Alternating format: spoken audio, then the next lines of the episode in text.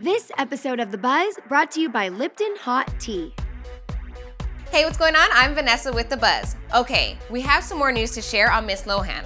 Earlier this week, we told you that Lindsay was still out partying even though she's set to go to rehab very soon. And she tweeted that she was not drinking and taking the case seriously.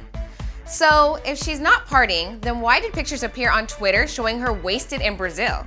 She is sitting underneath the table at a club looking like a hot mess. Partygoers said she would not take pictures with anyone and was hiding under the table to get away. Maybe she's trying to cope with the fact that her new man was seen out with another woman just this week. And if Lindsay doesn't have a drinking problem, then why is she set to go to rehab again? Hmm. Make sure you check back throughout the day for more of the latest celeb gossip.